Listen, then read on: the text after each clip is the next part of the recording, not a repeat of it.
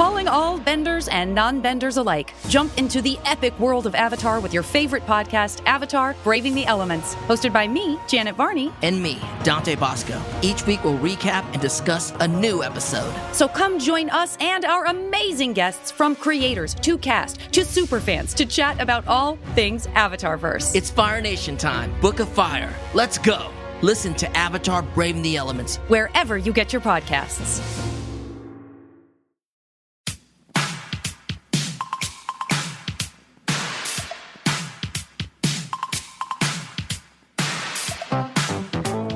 Let's hear it for the boys. Let's give the boys a hand. Oh, you know what? I'm sorry, I did that wrong. I should have started with the boys are back in town. I messed That's that up right. for the season two premiere. You that was a it. big. As you it. all, as you all know, we do a solid forty-five minutes of warming up with uh, classic a cappella music. And it's just Alex just finishes right as the podcast is starting. yeah. Uh, speaking of which, I am Alex. Hello, welcome to Let's Hear It for the Boys. Uh, hello, I'm Justin. Also, I'm Pete. boy.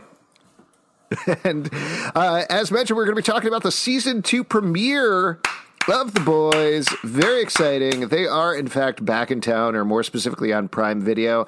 Now, word of warning here you probably figured this out, but you should have watched the first episode already.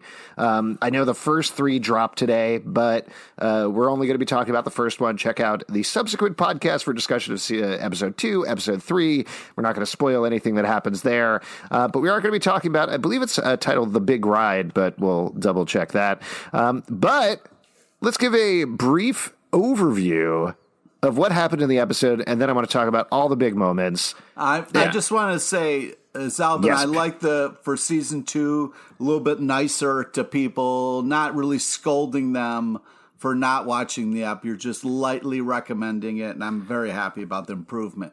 Listen, Pete, if they haven't watched it, they're horrible pieces of shit. but, you know, whatever on. they want to do, whatever they want to Wow. do. Don't say that to our lovely audience.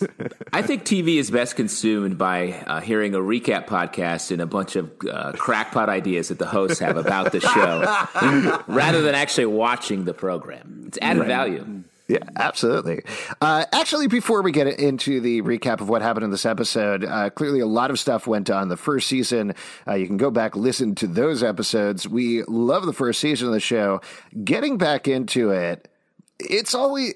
I, I think there's a certain difficulty in in jumping into a second season of a show, particularly when it's a big hit like the boys. Now you know how it was received. You know what the fan reaction is. As writers, as directors, as producers, whatever else you kind of need to uh, take that in and then potentially push it away or potentially deal with it in some way, uh, and then jump into the episode as well as kickstarting a new plot for the second season. So with that all in mind, Well, and I think stroke- especially Oh, yeah, the, ahead, the, fir- the first season, you have such a strong starting point plot wise. You have Mm-hmm. um, A Train killing Robin, uh, and like just really kicking off our characters in such an easy, understandable way. I just, I just feel like killing her is an understatement. He ran through her. Yeah, I mean that's what, when I say when I say I have to go to a funeral, someone died. It's usually because someone ran through them. That's just the way I look at death. Ninety percent of deaths today are because somebody got ran through, Oh, Yeah. whether with sword or person. Uh, Alex is a time displaced musketeer. uh, For those of you just coming to the podcast, Uh, Parthos, Yeah. uh, Anth- Anthos. I don't oh know. my, you don't even know the other Argos? musketeers. Athos, Porthos, and Aramis. Most uh, like best displayed in the movie Three Musketeers from the early '90s, starring um, Chris O'Donnell and a couple other guys who were popular then.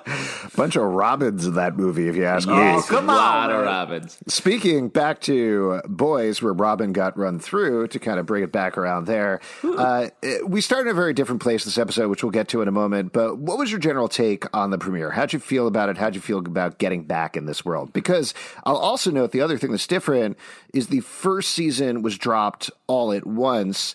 Versus this one, they've dropped the first three episodes and then going weekly. So uh, I, I don't know how much of that was in the process, but certainly it seems like they're potentially aiming for a different pace here. Uh, yes, and I think this episode really shows that. Like, as opposed to the first season where it's like uh, hit you over the head with the first couple things that happen. This it feels like you're sort of very ease, very much easing in back into this world. It's like a warm bath, and you can feel the heat slowly turning up on all the characters. I don't know about any of that, but I do like A bath. how- It's like a shower, but you sit down.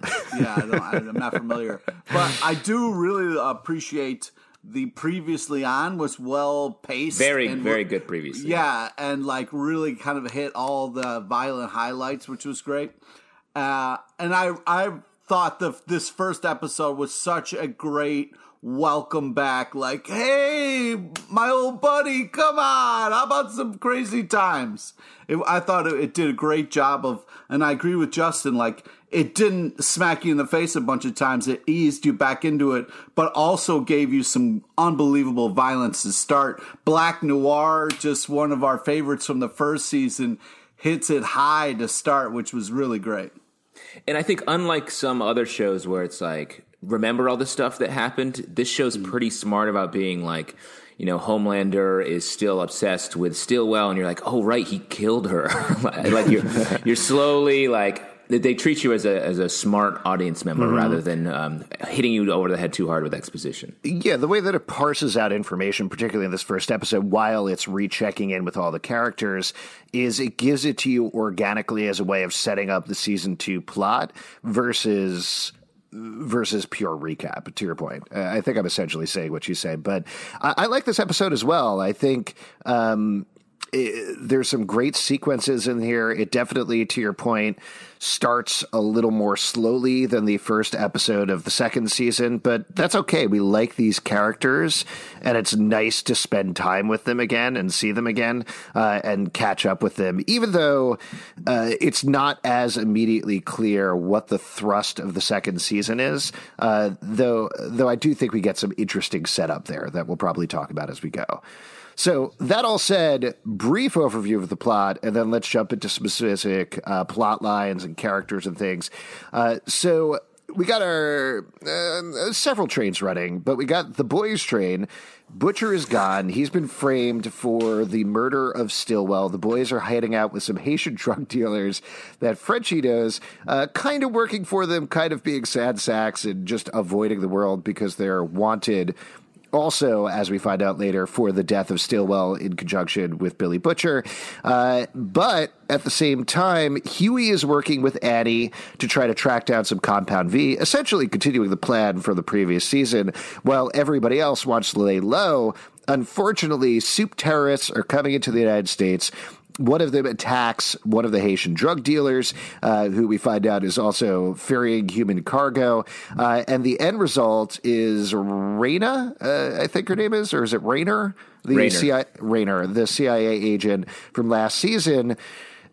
Realizes that this is all Vought behind the scenes, pulling the strings, bringing in the supe terrace as well as everything else, and then her head explodes, which leads Frenchie to call Butcher, get him back in the fold, uh, and Hughie uh, steps out of his Harry Potter cactus metaphor. wow. Well, he does. I mean, he's trying to step up and be like the boy who lived and lead everybody reluctantly, and then Butcher's like daddy's home at the end. So that's where we end up with that. Over with the seven, Homelander is laying the ground for the New World Order. He got rid of Stillwell. He's in charge now. He brings back Ashley, the absolutely great Colby Minifie, to Ah, be his minion here, and he's running things. He's determining absolutely everything until towards the end of the episode, we meet a new character, Stormfront, played by Aya Cash uh, from the. Oh my gosh, what was the name of her show? You're the worst. You're the worst. Uh, Love, great show. Uh, Amazing. yeah. Yeah, particularly the second season of that show is fantastic if you've never checked it out. Uh, but she comes into Stormfront. Oh, Alex, I meant you're the worst. I don't know the Oh, name of the show. Yeah. Oh man, the name of her show is "I Love You, Alex." uh, but uh, she comes in, upends the apple cart, uh, says she's part of the Seven. That upsets Homelander, and he finds out what the actual lay of the land is. Mister Edgar, played by Giancarlo Esposito, lays out that Vought is not a superhero company. It's a pharmaceutical company, and the superheroes are just part of it. They're the advertising, they're the window dressing, uh, which drives Homelander a little crazy. Uh, and towards the end of the episode, he shows up at Becca's house, which you might remember from the last season. Butcher's wife is very much alive and has Homelander's son. So that's a little dangling thing there. And the last little train we got running is uh, The Deep. the Deep is over in Sandusky. He is getting very drunk on fruity cocktail drinks uh, over in a TGI Friday style bar. He hits rock bottom, meets a new superhero we meet uh, called Eagle the Archer, who uh, tries to get him involved in a very Scientology, but for superheroes esque organization. So lots of other things going on. And the last thing you probably need to know that I'm sure we'll touch on is there's an incredible music artist named Billy Joel who has written a couple of songs. And uh, there you go. Yeah, that's definitely a subplot. Uh, Billy Joel is a musician and he's writing songs. Uh, he's a piano man. Yes, he is. Wow. He's uh, on that Downeaster Alexa, I think. Great song. One of the best. Yes. Uh, so that all said, where should we start with? Pete, I'm sure you're busting at the seams to talk about some very tidy, weird little thing that I'm not predicting. uh, well, first off, yeah, I mean, you over.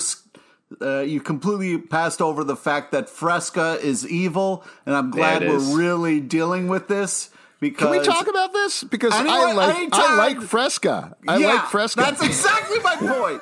what a You're confession! An evil madman who has been brainwashed, and uh, yeah, avoid Fresca at all costs. If someone it's hands you a grapefruit Fresca, soda, slap delicious. him in the face and run the other direction.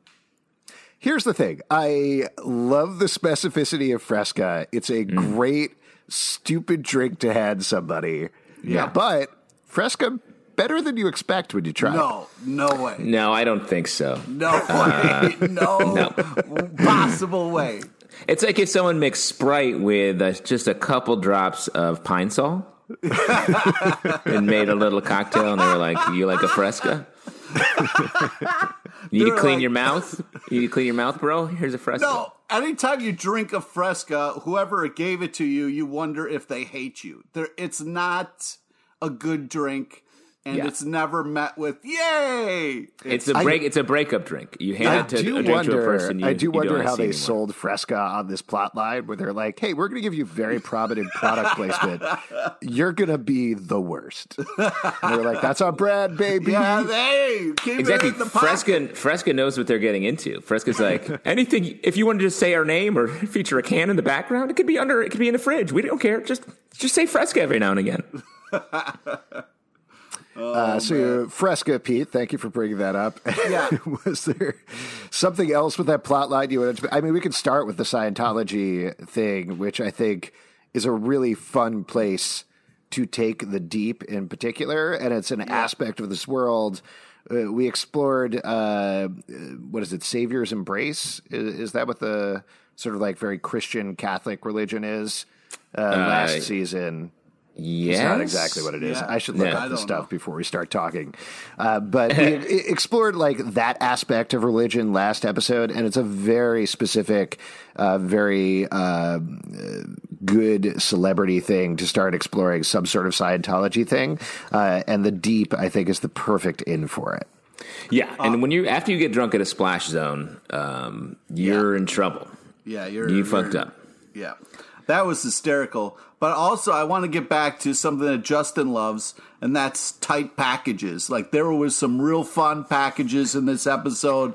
A lot of fun, Why'd you like, say t- like TV moments, like really kind of pulled back the curtain. Fun I would argue. I would argue this whole episode is full of TV moments. Yeah, yeah. It's all every moment. It's an is, hour and seven minutes of uh, nonstop TV moments. yeah, but it's TV in the TV moments, though. Yo, what are you talking about? no, he's talking about like uh, I, I, was going to call this out with the deep thing in particular. That there's a really there's a fun thing that happens in the background. He's watching Translucent's funeral on TV. They're showing yeah. off pictures.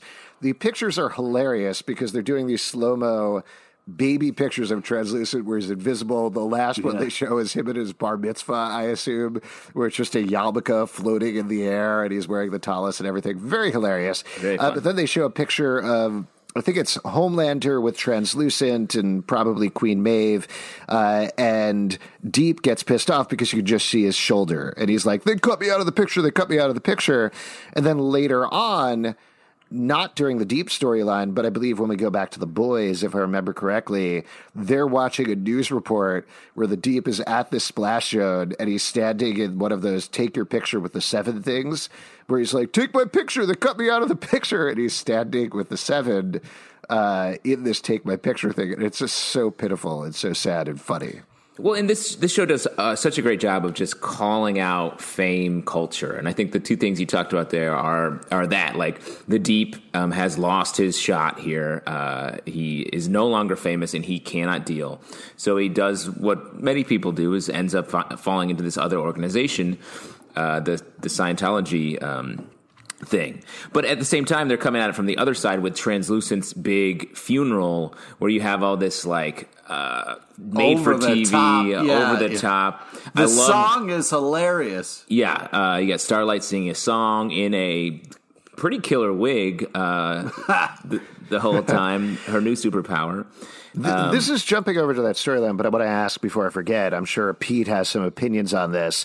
Uh, Starlight is back in her sexy costume instead of her regular original costume, which is something we dealt with the last season. I, I have some ideas of why I think this is happening, uh, but what is your guys' take on it? It's kind of punishment for her shit with Hughie. Well, and I think it's. Uh, I think she has a little bit of choice there, and I think she is fully assuming this identity uh, because she is, as we found out in this episode, sort of a double agent for Hughie and the boys. Uh, she's in there, so she has to play the play the role, and that's why she sings this killer song. Uh, It's hilarious. and and is with Homelander. They're like they're holding hands. They're friends uh, to the public eye. So she's playing a game now, and that involves wearing a uh, a bummer of a costume.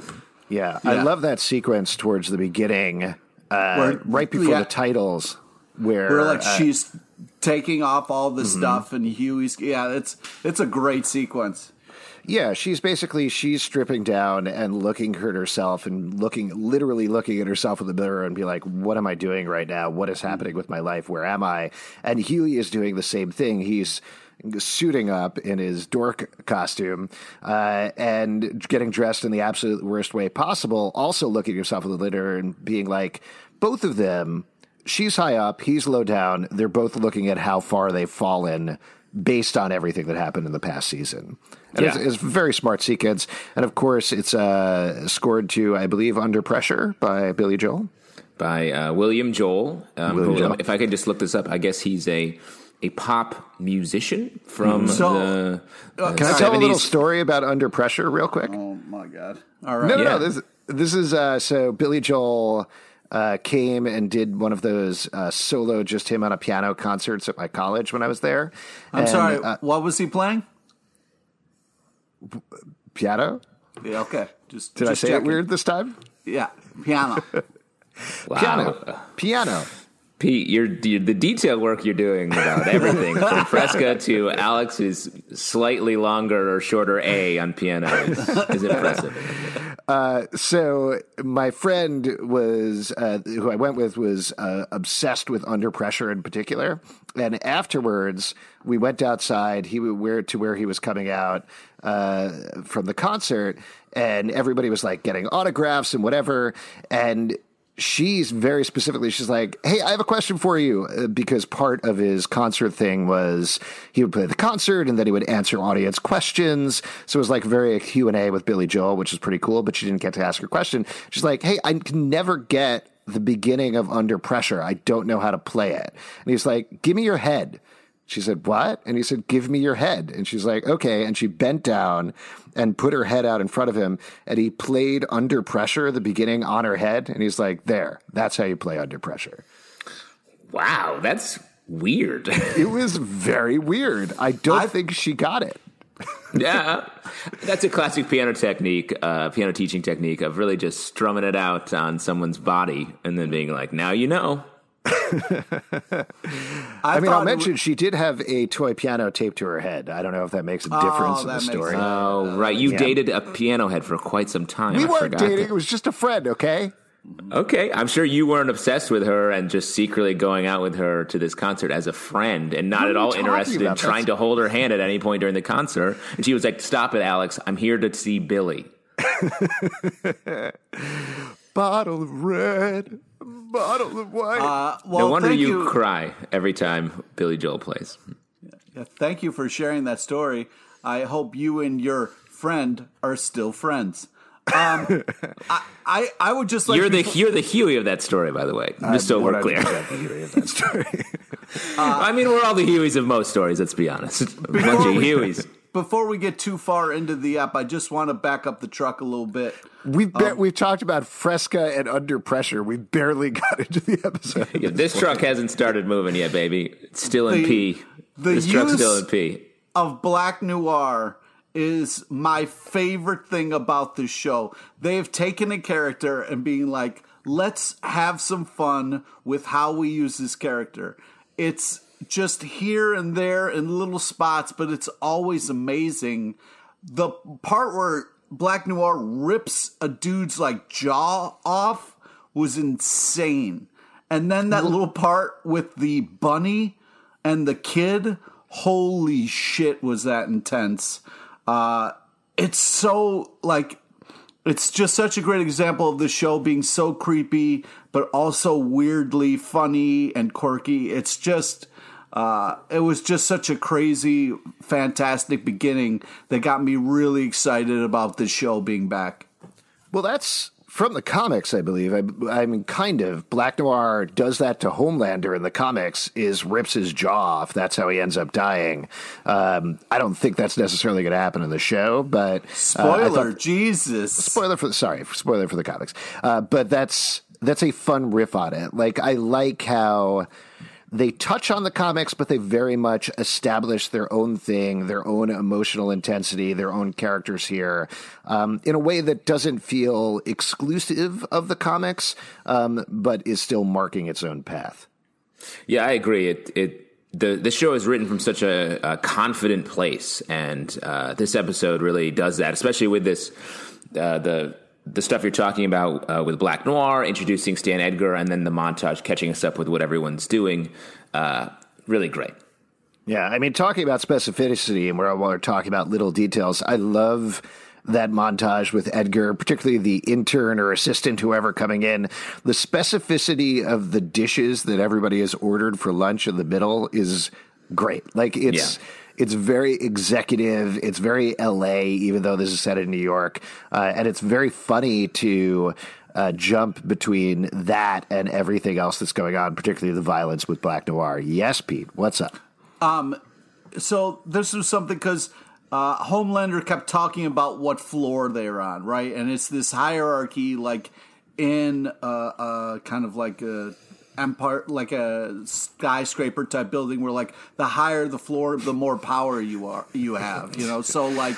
What are you, Donald Trump? Well, no, because they were like, "Oh yeah, I'm on 82. Ooh, going to 99. All this kind of stuff." But then we saw like this. The seven has this like table set up, and then we saw the execs at Vought at that same table set up. So I was wondering if it's the same all the way higher above them, or if they're now in their conference room. They were pro- great question, uh, and I would argue that a building like that is not just a skyscraper type of building, but in fact a skyscraper. uh, that all said, I think I think one of the uh, clear implications here, because now we are getting into Mister Edgar's floor, something that was teased a lot in the first season, is that everybody is afraid of somebody. That that's a theme that played throughout the first season, and what we're getting here is like Homelander finally feels like he's in charge. He's the person who is running shit around here. And it turns out it doesn't matter the floor. It doesn't matter where he is. It doesn't matter where he barges in. He is not. It's Giancarlo Esposito who is 100% in charge. And I love I love this shot towards the end of the episode when Homelander is in his office. Uh, and Homelander goes through his whole spiel, says, "You know what? I'm thinking maybe I'll uh, try out some other place when my contract runs out. What do you think about that?" And the, you just get a classic cut to Giancarlo Esposito. No There's reaction. Nobody in the business where you could just hold on them for ten seconds where they don't move their face, and it's just terrifying. He just It's has great. this thing. He has the, these this dead eye thing that he can do that is just it's perfect, and it's also different from his Breaking Bad stuff. Like it's wildly different, but still equally uh, intimidating. So. Also, Alex, you can just say you don't know if if I ask you a question, you don't know. You don't have to like then go into a whole spiel. You know what I mean? You Well, can here let be me like, I don't- let me feel Don't know this why. one. What was your question? Uh, if he was they have their own floor or if they took over their floor. It's a- and I think what it is is uh, they have their own floor. Okay. It's the same That's floor. what it seemed like, but I wasn't Because sure if it's it was not more. like, it's not like I understand what you're saying, but it's not like all right, you're on the seventh floor. Congratulations on your promotion. Now you have to move up to the eighth floor. it's not like a, a rampage style video game where you're crawling up the building to get more success. I think, it is though. What, what they set up in the first season was that uh, I think it's the 99th floor. They we never saw that. That was sort of the the secret boss of the whole thing. We saw Stillwell, who was in her own spot. Um, so I think uh, I think it's not necessarily a promotion. It's just now we have access to this to Stan Edgar, the man who is running this company. Right. And uh, I know it's been a while with the pandemic and everything, but when you work at a business, you can rent out different conference rooms, you can book them. So I assume they were trying to impress the military people um, with the power of their organization. That's why I have Giancarlo Esposito's Edgar sitting at the front of the v, uh, v table, the sevens table, uh, and, uh, you know, it was probably just enough room for the meeting. It's probably Oh. the biggest conference room. Wow. Yeah, that's how it works. Uh, great. I think we've covered everything in the episode now. We've talked about the conference rooms, the fresca, uh, and of course, Billy Joel. So that's it for Let's Hear It from That's called the plot. Uh, Yeah. Pete, I do think it, it sounds like you're trying to book one of these conference rooms, and you're just like, are they on the 99th floor? Because I just want to know if the, that room's open because I have a big meeting there. That I yeah, wanna, it's hard to get that that one conference room for meetings. You really got Mm-hmm. to book months in advance. Um, but uh, I would like to say I was surprised to see A Train on life support. He, the way we left him at the end of the last season was he had a heart attack, like a massive coronary, and only Starlight calling for help is what saved him. Um, I, I also love when we're talking about the way that they parse out information without saying it, just this scene of Starlight coming in, checking on him. He is the ticking time bomb. He knows about her, he knows about Hughie. The fact that he is alive and on life support, if he wakes up, that's real bad for her at this point. yeah. bad for everybody. Yes. Uh, can we, uh, on that note, let's talk about Starlight's plot line because we get to see her visit one of, not of her old teammates, but like old camp mates, a uh, supe called Gecko, who is now working in the lab at Vought. She blackmails him because he is renting himself out uh, to people who want to chop arms off for money. It's a stress limbs. reliever. I like that you say renting himself out. Well, he's not. I don't know. that's What would you call it? I believe that's the crime when you uh, um, have sex with a stranger for money. They call it uh, rent. Rent. Yeah, well, that's what my landlord is selling it as. So I was. I wasn't a. I wasn't soliciting a prostitute. I was renting um, a friend for a couple hours. Yeah, we're gonna go see Billy Joel. I'm just gonna rent a friend. Oh, man, wow. rude. I like the prostitute with a piano on her head, if possible. Mm, piano. All right, bud. Uh, this Eddie storyline is nice. I like how Erin Moriarty plays it in particular because she uh, she is alternately not comfortable at all with the blackmail stuff and then bubbly and excited when she's talking to Hughie about it. And you could uh, I love the like naivete of the line when he she calls him is like I did it I did it he's going to get the compound V to me in I don't know one or two days which is not how blackmail works No. uh, but great. Uh, she she does a great job with the storyline across the board. Um, Yeah. do you, I mean, the Fresca sponsorship is really fun, but how would how do you think they got the Geico people to get on board with this? Yeah, I know storyline? that that poor gecko is going to be out of work after this airs. Um, I I do think though that it was interesting to see kind of how far how deep Starlight has gotten into this. Like you can tell she's being very fake with Homelander and uh, just kind of playing a part. And then, like when she she's so good at it now, like the way she played Gecko was ve- like, oh, Gecko, is that you? Oh my God, yeah, oh yeah, you know. And then kind of goes off on a little bit of a dark rant where I was like, ooh. And then uh, very calmly blackmails him, and then we can tell like her true feelings when she calls Hughie. But man, this whole Hughie and Annie thing is still driving me insane. Hughie, what are you doing? Tell her the fucking truth, you asshole. You're in too deep. Why are you still lying to her? What are you mean- trying to do? You mean he's in too deep in love? Yes, yes, and also in all the other things that he's in. Um, yeah, their uh, their meetup on the subway I thought was a really good. It left us like so uh, feeling for them. I think. Yeah. like you can tell they both want to like be with each other. That whole leg touching thing was such a great, cool thing. Uh, that's great. Classic riding on the subway with the girl you like thing, where it's just like your legs are kind of touching, you're looking at him. Uh, we uh, we do uh, for those of you who are just listening to the boys podcast, we do a comic book podcast. So I've talked about this incessantly, but there's this thing in a book called Box Office Poison by Alex Robinson where they have a similar moment where people just kind of touch their pinkies together, the girl he likes and the guy who likes her, and he draws it as a lightning bolt coming down between them and it's uh, just wonderful. Like uh, just that gets that feeling across. And you can feel that with Hughie and Annie here until he inevitably screws it up and pushes her away. Uh, Fucking there's a dick. There's a fun Easter egg here, though. I, I looked this one up. So he asks her about uh, going to, I think, the Teen Choice Awards, uh, and he gets the name wrong, and then she specifies, I never know how to pronounce his name, but uh, that it's Alden Ehrenreich, who played Han Solo in Solo and was on Brave New World and did a bunch of other stuff. Uh, Alden Ehrenreich and Jack Quaid actually, I believe, went to high school together. Uh, so that's a fun little Easter egg in joke there where he's pissed off and doesn't like him. Yeah, it's good stuff. Yeah. Uh, but yeah, that's the Hughie and Annie stuff. Uh, let's talk about the boys because we haven't really touched on, you know, the titular Yeah, boys. the titular That's the boys. titular role. Um, uh, how are you feeling about their situation, Pete?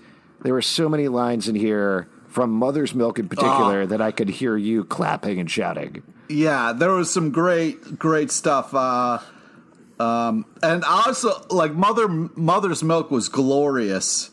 Like when he like points out like how they're in some more shit because of Hughie trying. Uh, he has a line goes, "You happy now, motherfucker?" Like just glorious, just absolutely glorious.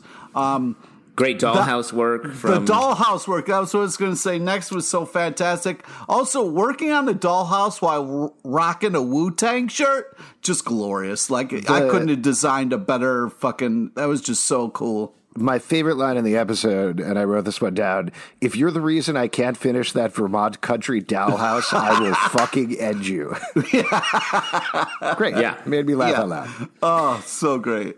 I mean, they're definitely they're in a spot where they're they're just hiding, so you get to see their personalities pop a little bit uh, each on their own. Uh, Kimiko's learning how to write, and uh, something's going on uh, with um, with her reconnecting with some some people. Maybe uh, Frenchie is I don't really know what he's doing. He's maybe flirting, maybe not. Well, there's also there's a nice moment that I think could go either way, but when when it's revealed that they're wanted along with Butcher and they have Frenchie's uh, under his picture it says unknown. The way that he plays that, it's almost that he's disappointed that they don't know who he is, which is a very funny reaction. Uh, I love And the, also, the female is not in that too, and it's that's a little. You know, they don't know about her, which hopefully will be an advantage for them. Yeah. Um, uh, I loved I loved the Billy Butcher reenactment Uh, Oh thing yeah, that we see that here. was yeah, that was ta- the tight package I was talking about. Like they really some fun, over the top acting for that guy playing Butcher was hysterical, and then the Seth Rogen interview for like the channel change changing was glorious. Yeah, it's fun to have that they were doing a Seth Rogen popped in for a black noir junket last season, and this season he pops in for a translucent junket. That's a fun running bit to have every season. Uh, it's Yeah. enjoyable. Uh, but yeah, to your point, I mean, they're, and, and this is the thing that like uh, shows that they're taking it sort of slow here is that you do have the boys not really stepping up and very purposely saying, no, we want to stay out of this. We want to get back to our families. We want to get back to normal. We just got to hide here for a while. And it isn't until the end of the episode when you get that great Butcher reintroduction that I think is so smart that they just hold off until that very final moment of the episode. Him walking into the tracksuit, kicking the guy down the stairs, saying "Daddy's home." It, you know that the season is going to kick into high gear from there. Yeah, he's the chaos agent, and Yeah. they've just been uh, in going to ground this whole time, and then you see him at the end. You're like, here we go. Can we talk about Blindspot? Favorite hero. Sure. Yeah. what do you want to um, say, Pete?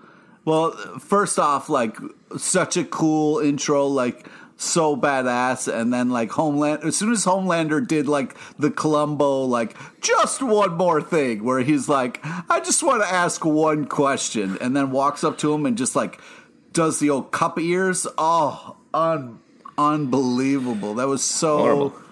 Gross and So much blood. You knew something bad was going to happen, but you just didn't know.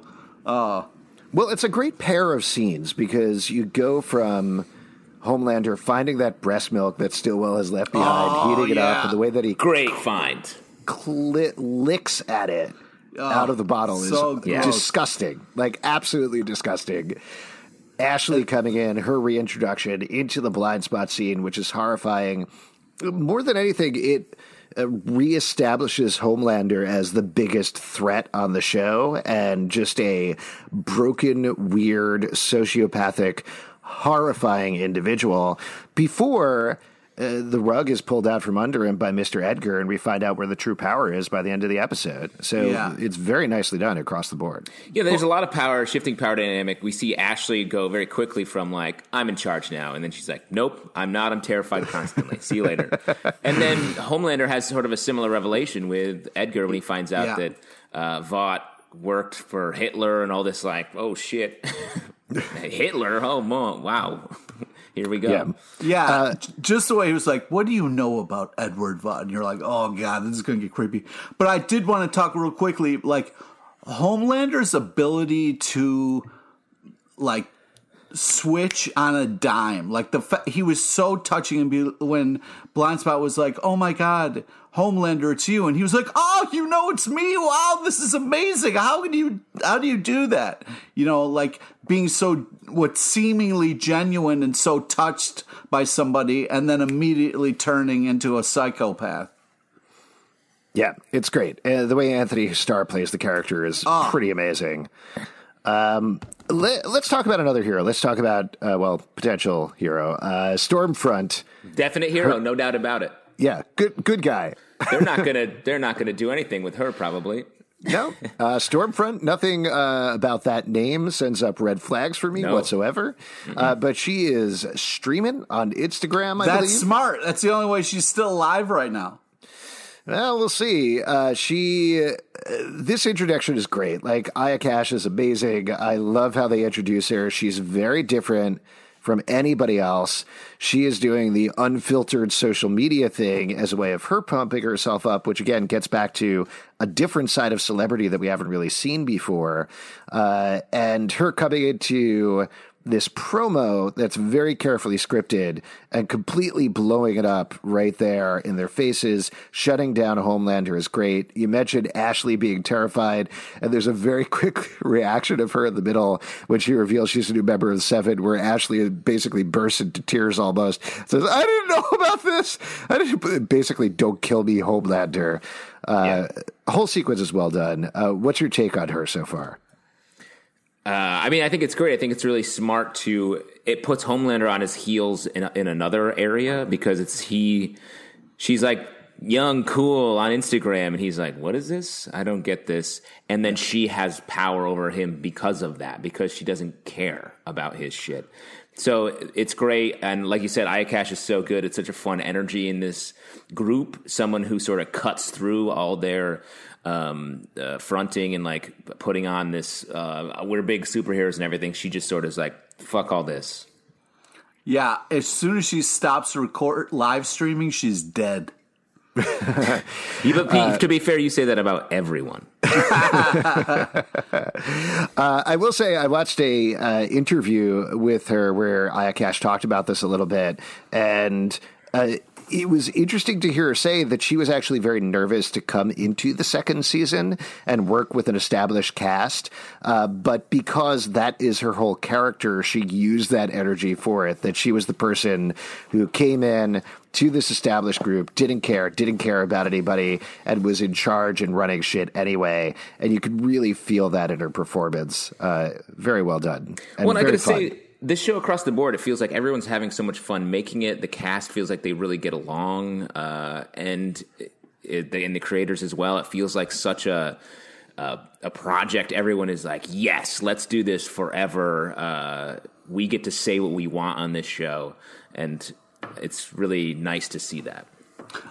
Yeah, I mean that kind of dovetails nicely into the real hero of this episode, which is that welcome mat that says you better have tacos. I mean, mm-hmm. how, how do you go? How do you not have that as your welcome mat now? Like, I feel like that's going to be the number one selling welcome mat of all time. and it's it, uh, it's a tight race. He and huge take from Pete, the number one demanding the welcome mat sales to I'm rise. I'm looking up where I can get that now. I mean, are you kidding me? Little threatening to anybody who shows up with another food item uh, to your house. Yeah, exactly. Like I got a place a plate of spaghetti, and, and I'm like, "Fuck!" Then Matt says tacos. Just uh, take a take the plate and fold it in half, and then you got a like de facto taco. De facto taco is my favorite business, uh, my favorite food truck. it's basically a taco. Uh, but Pete, don't you think you'll get sick of tacos? Maybe you should have it be a little modular, so you could say like, "You better have Yeah. cheesesteaks or whatever Yeah, else that you might want to eat." Yeah. Yeah, you better have uh, plates because I keep folding them in half on my spaghetti. Uh, any other moments you want to shout out before we start to wrap up here? Obviously, uh, we touched on it a little bit, but the main thrust of the plot is that super terrorists or super villains, whatever you want to call them, are coming into the United States. Uh, the boys find out about one specific one that's coming in, try to tell Raina, Raynor about it, and her head explodes, which is horrifying as Yeah. usual. Uh, the look on Hughie's face when that happens is so good. It's Yeah, so now- funny and. I wanted to ask you guys, was that something from the first season? I felt like I remember somebody having a bloody nose and then their head exploding. Did that happen in the first season? Am I completely making that up? I mean, a lot of heads were Yeah. exploded uh, in general, but maybe not quite like this, though. I think. uh, sorry, I just sneezed while we were talking about noses bleeding. That's not great. Your Bless head is about and to I hope you explode. don't die. Yeah. If it happens, uh, keep going with the podcast without me. Yeah, well, we will. The story will continue. uh, well, one other thing we should talk about is uh, Becca and Homelander are going to uh, see her. Like, what is happening here? That's yeah. It was the, almost the way it was set up was like he hadn't been like it left off, and it seemed like he was going to go in there and kind of like fuck shit up. But the way he showed up, she was like, "Why are you here?" Makes me think like, oh, he hasn't been forcing himself in his son's life like maybe was maybe I thought was going to happen or something. I don't know. Uh, I mean, we'll, we'll definitely find out as the season continues. We still don't know what happened on the lawn at the end of the last episode because where we left off, Butcher was lying there, Homelander was there, introduced himself to the son. Uh, we also, uh, to pick up on something that we talked about quite a bit in the season finale, we know Stillwell's baby was saved, presumably by Homelander because the baby was Yeah. 17 miles away. But there's a lot of questions there. I think to your point, it's pretty clear that Homelander is putting himself into a situation where he can be top dog. That he is put off by Edgar. He's walking down the hallway. He's furious. He can't do anything about it. So uh, he goes to a place where he knows he can be in charge, is uh, my kind of guess theory there.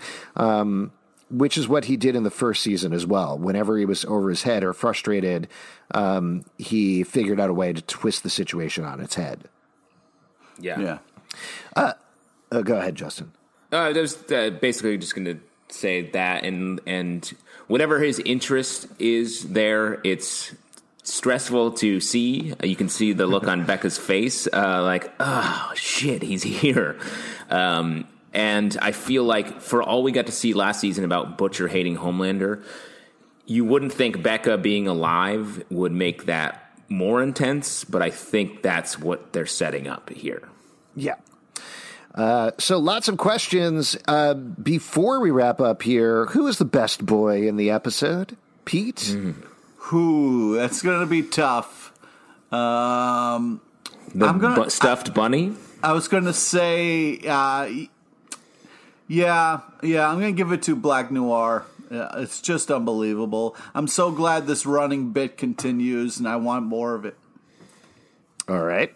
Uh, Justin, what about you? Best boy in the episode? A lot of great work. I was going to say Fresca, though. It was a tough choice. You were going to say a can of soda. It yeah. was going to be either your favorite actor in the show. You're going to say is a can of soda. That's right. Okay.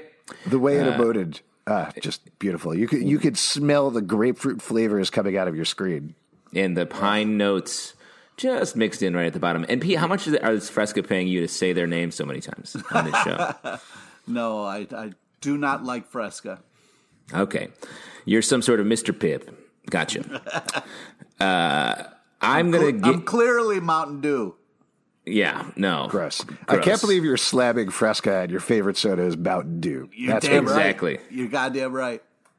Mountain Dew is like uh, like eventually Mountain Dew will need to go to rehab and become Fresca. Mountain Dew's partying too hard, is doing too much coke.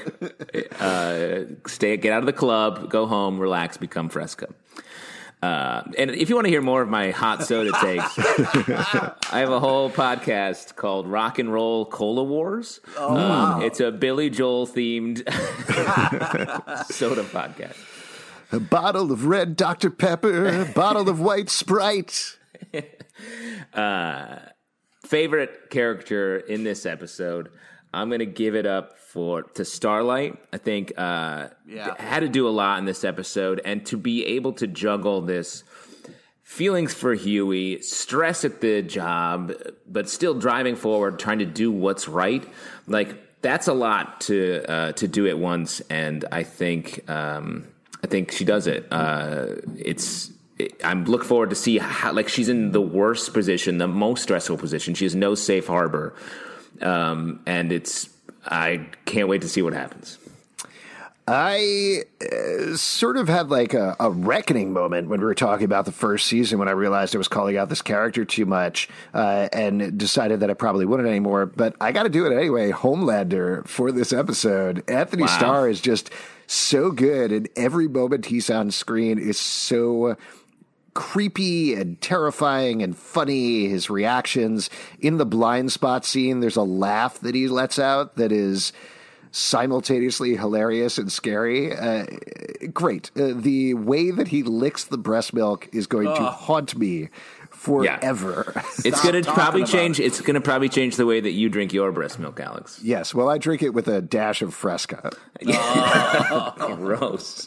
Very gross. Curdle. But you know what? It's not gross. Is you guys? Thank you so much for listening to thank our. You premiere, uh, season two premiere episode. We're going to be rolling out everything uh, as it comes out. So, first three uh, over the first weekend and then weekly after that.